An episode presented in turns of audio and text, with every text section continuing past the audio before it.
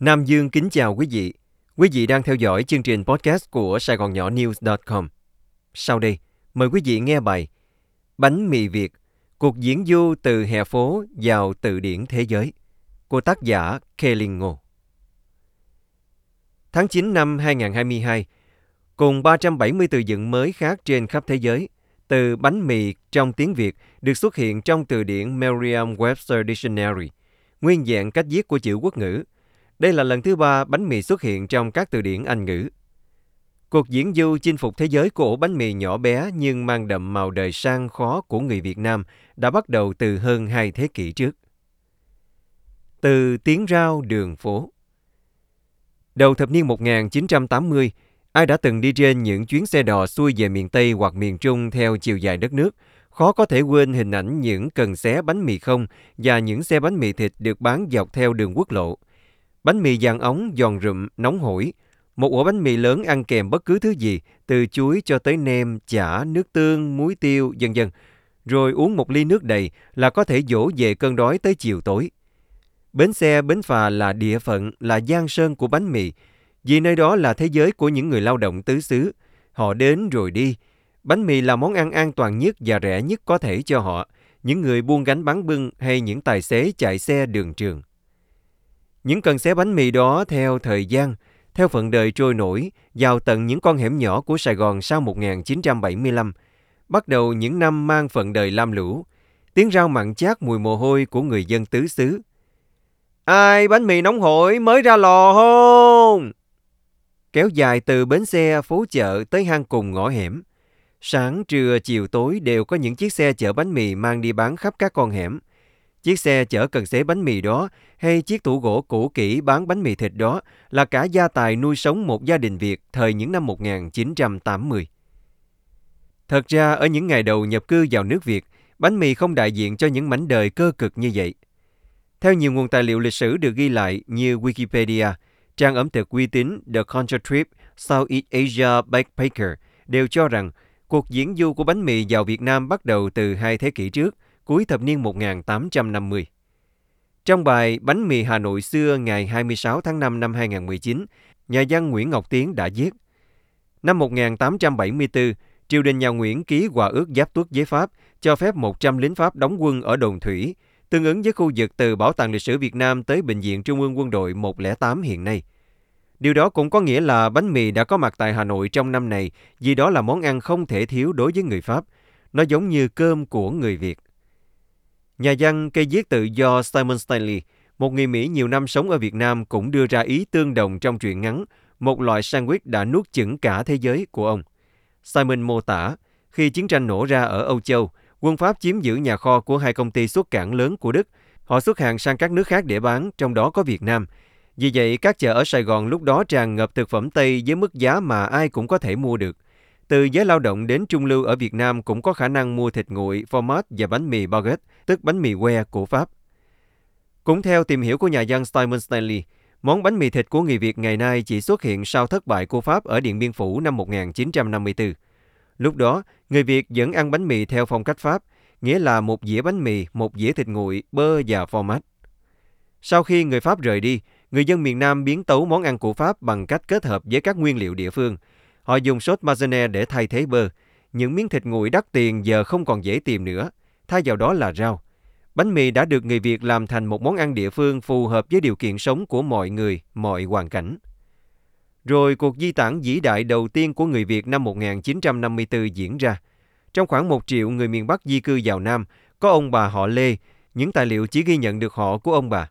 Năm 1958, vợ chồng ông bà Lê mở tiệm bánh mì Hòa Mã, lấy tên theo một ngôi làng ở ngoại ô Hà Nội.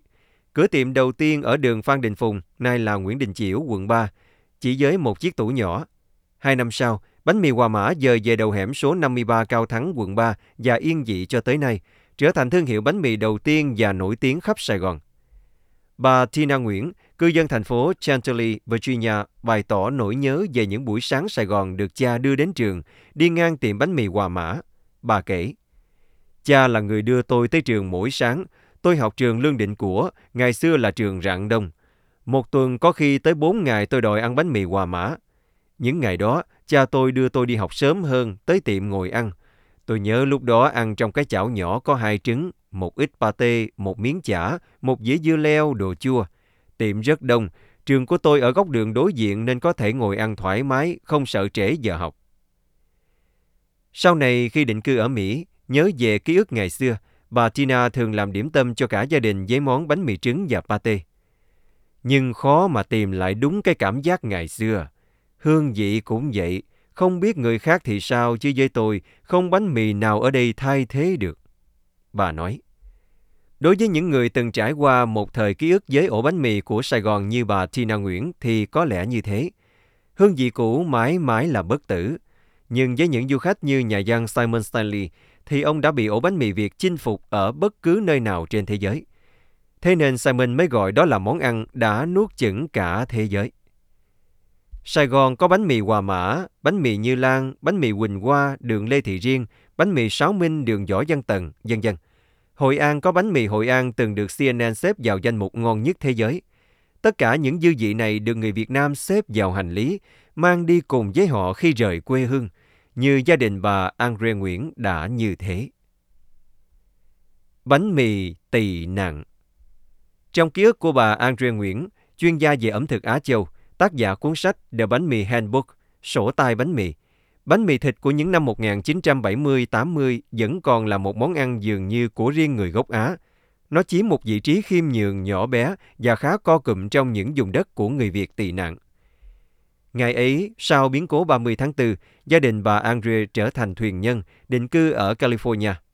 Như bao gia đình tị nạn khác, cha mẹ bà góp nhặt những gì quen thuộc ở các cửa hàng tạp hóa, chợ để nấu thành món ăn quen thuộc của người Việt Nam – Bà thú nhận họ chưa bao giờ thấy ngon miệng khi dùng những bánh mì công nghiệp giá rẻ do những doanh nghiệp nhập cư bán ra.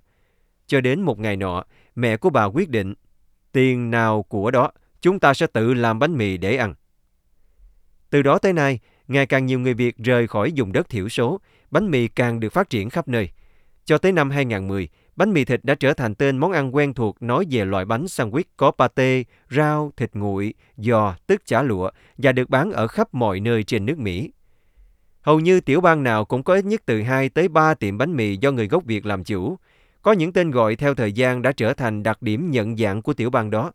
Ví dụ, nói tới California là nhắc tới Lee Sandwich hoặc bánh mì ba lẹ – khi tới qua Thịnh Đốn hay Virginia thì mọi người lại hỏi nhau về bánh mì số 1, bánh mì Sài Gòn, bánh mì Ba Lẹ, chi nhánh ở thành phố Fort Worth. Chỉ riêng trung tâm thương mại Eden Center, Virginia đã có ít nhất 5 cửa tiệm bánh mì gian danh. Về miền diễn Tây Houston, Texas thì có tiệm bánh mì Hoàng là tiệm đầu tiên ở Houston vào khoảng đầu thập niên 1980. Ông Dũng Quỳnh, cư dân Houston nhớ lại, bánh mì Hoàng là nơi tập hợp ăn trưa của đời sinh viên chúng tôi. Bánh mì rất ngon, không biết vì lý do gì mà bây giờ tiệm đó không còn nữa. Một tiệm khác là Don Cafe and Sandwich. Tiệm này được đồng hương Houston chọn là ngon nhất dùng. Mỗi khi có lễ hội, cộng đồng người Việt thường mua bánh mì ở đây, theo lời ông Dũng Quỳnh nói. Bước vào từ điển Anh ngữ Hơn 40 năm, bà Andrea Nguyễn nói riêng và cả cộng đồng người Việt hải ngoại nói chung đã được chứng kiến cuộc trỗi dậy ngoạn mục hãnh tiếng của ổ bánh mì một thời nhuốm đầy sương gió lầm than của người Việt trong nước. Từ món ăn được quốc gia đô hộ bán với giá rẻ, cho tới những thùng bánh mì lam lũ giữa quốc lộ, rồi những chiếc tủ cũ kỹ đơn sơ trụ qua bao mùa mưa nắng. Cuối cùng là ổ bánh mì thịt thơm lừng, hấp dẫn trong cửa tiệm sáng loáng nơi xứ người. Gần đây nhất là sự xuất hiện của từ bánh mì trong cuốn từ điển Merriam-Webster. Merriam-Webster Dictionary là từ điển nổi tiếng được biết tới với vai trò củng cố, xếp hạng các từ vựng mới, trendy theo mỗi năm. Ông Peter Sokolowski, biên tập viên đặc biệt của Merriam-Webster Dictionary, nhận định với NBC News về sự xuất hiện của từ bánh mì và những từ mới khác trong năm nay. Những từ mới này là những từ mà người dùng Anh ngữ thường hay nói. Bánh mì đã đáp ứng điều đó. Chúng đã được sử dụng nhiều trong thời gian dài, bây giờ có thể được coi là các từ của tiếng Anh. Trước đó, vào năm 2011, từ bánh mì đã được từ điển uy tín lừng danh Oxford English Dictionary ghi nhận và ghi vào danh mục từ vựng. Năm 2014, từ bánh mì lại kiêu hãnh hiện diện trong American Heritage Dictionary, chính thức gia nhập làng từ điển di sản của thế giới Anh ngữ. Qua nhiều thế hệ, bánh mì Việt đã có mặt trên khắp thế giới, từ Úc Châu tới Pháp Quốc, từ Hoa Kỳ tới xứ Phù Tang – Riêng Hoa Kỳ, có thể nói rằng nơi nào có cộng đồng người Việt tị nạn, nơi đó có sự hiện diện của bánh mì. Quý vị vừa theo dõi chương trình podcast của Sài Gòn Nhỏ News.com cùng với Nam Dương. Mời quý vị đón nghe chương trình sau.